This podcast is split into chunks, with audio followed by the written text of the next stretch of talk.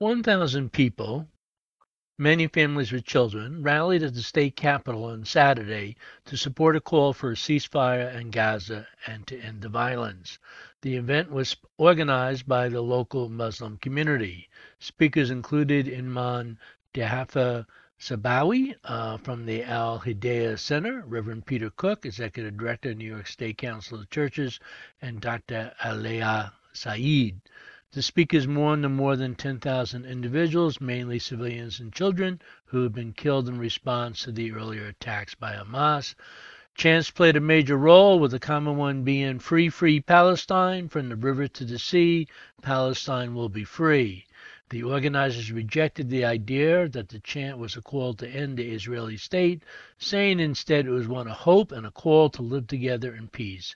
Several speakers noted that the nearby Veterans Day parade had initially been started to celebrate the armistice from World War I, a call to end all wars. Free, free Palestine! Free, free Palestine! Free, free Palestine! Free, free Palestine! From the river to the sea! From the river to the sea! Palestine will be free! Palestine will be free! One, two, three, four! One, two, three, four! Occupation no more! Occupation no more! Five, six, seven, eight! Five, six, seven, eight! Israel is a terror state! Israel is a terror state! One, two, three, four! One, two, three, four! Occupation no more! Occupation no more! Six, seven, eight! Five, six, seven, eight! Israel is an apartheid state! Israel is an apartheid state! Is the prayer. The first step is the spirit. And our spirit is here strong today. As we know, this is a day that we recognize the veterans, and we had a parade earlier, and we want to especially thank Veterans Against War, those who know that freedom belongs to everyone. So thank you. Thank you for being a voice for freedom. They are human. Do something for them. When you see a woman with the entire family are killed, They are not normal. when you see an old woman with Palestinian accent saying, Sheikh Djafer from Masjid al Hidayah. I would like to thank everybody who spared the time today to be here, to spend moments of support, supporting that which is right, supporting that which saves the human life, for really spending time to say and to voice your concerns that we are here to save human lives.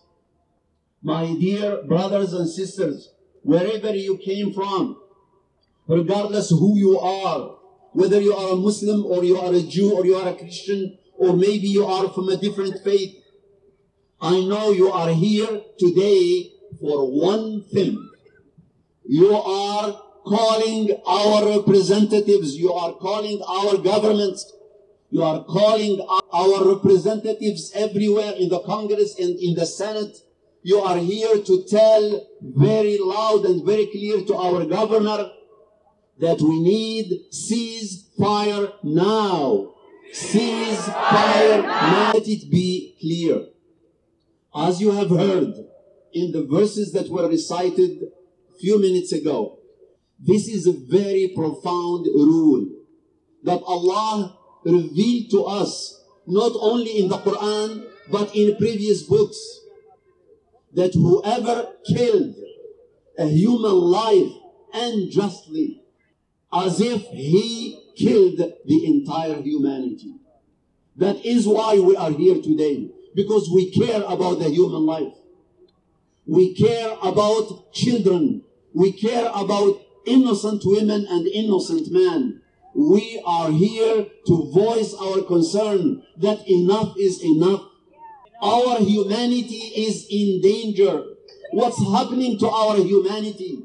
People used to look to the United States of America as a model of freedom and democracy. So where is this freedom and democracy? Freedom for whom? Selectively. And we would like to make sure this is heard and heard by everybody. the thousands of people, hundreds of thousands of people everywhere who are protesting, who are protesting and voicing their concerns that enough is enough. For how long we are going to wait?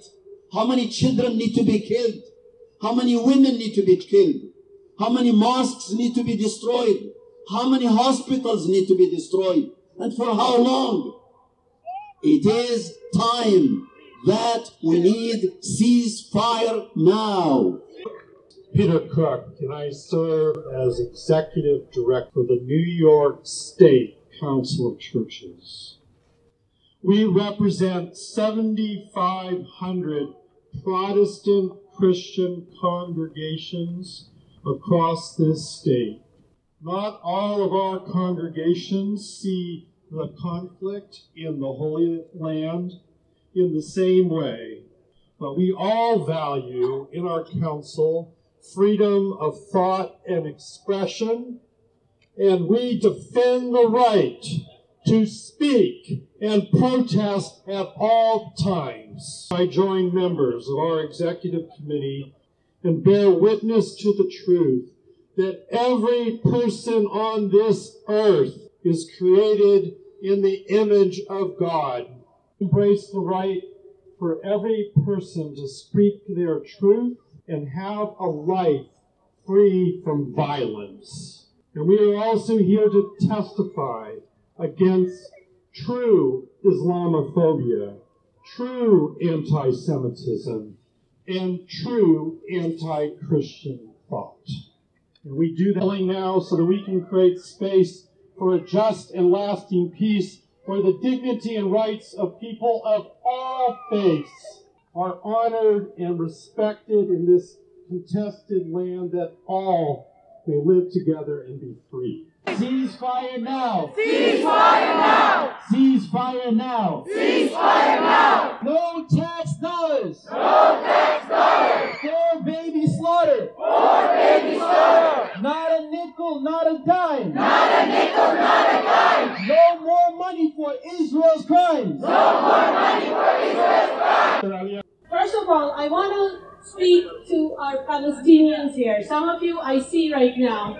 And I just want to let you know we love you and we know you. We'll be here for you for as long as it takes, but we're not stopping. This rally should be a start of something. This is not a rally that means something on its own if it doesn't start something. So is everybody here ready to start something? You know, people forget. People get all excited. They want to do the right thing, but they forget. Today, as you know, is Veterans Day, right? I want to remind you, it's important to remember to stay focused on what we need to do next. I want to start asking now about who's here. Are there any elected representatives here for that Middle East visit? Right? We paid for it. And have, has anybody from the government asked you, how are you doing? No? Okay. Now this, right now we have an almost unprecedented rise in Islamophobia. All my hijabi sister here, love you. Thank you for being strong every day.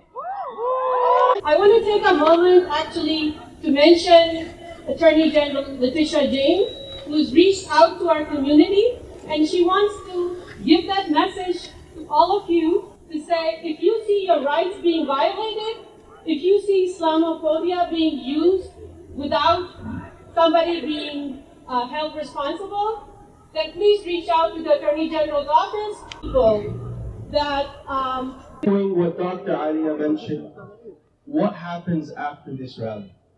Alhamdulillah, we came here with a lot of energy, a lot of support. What happens after this? A few message to different segments of our community. Number one, to the youth and the young adults. You now have this energy surging through you. You have these feelings. You have this sadness and this anger. This is fuel for you to use. Don't let this die down.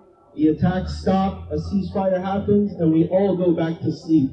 You're awake now. You have to use this energy. We have to use this energy and channel it in the proper way. This has been Mark Dunlea for the Hudson Mohawk magazine.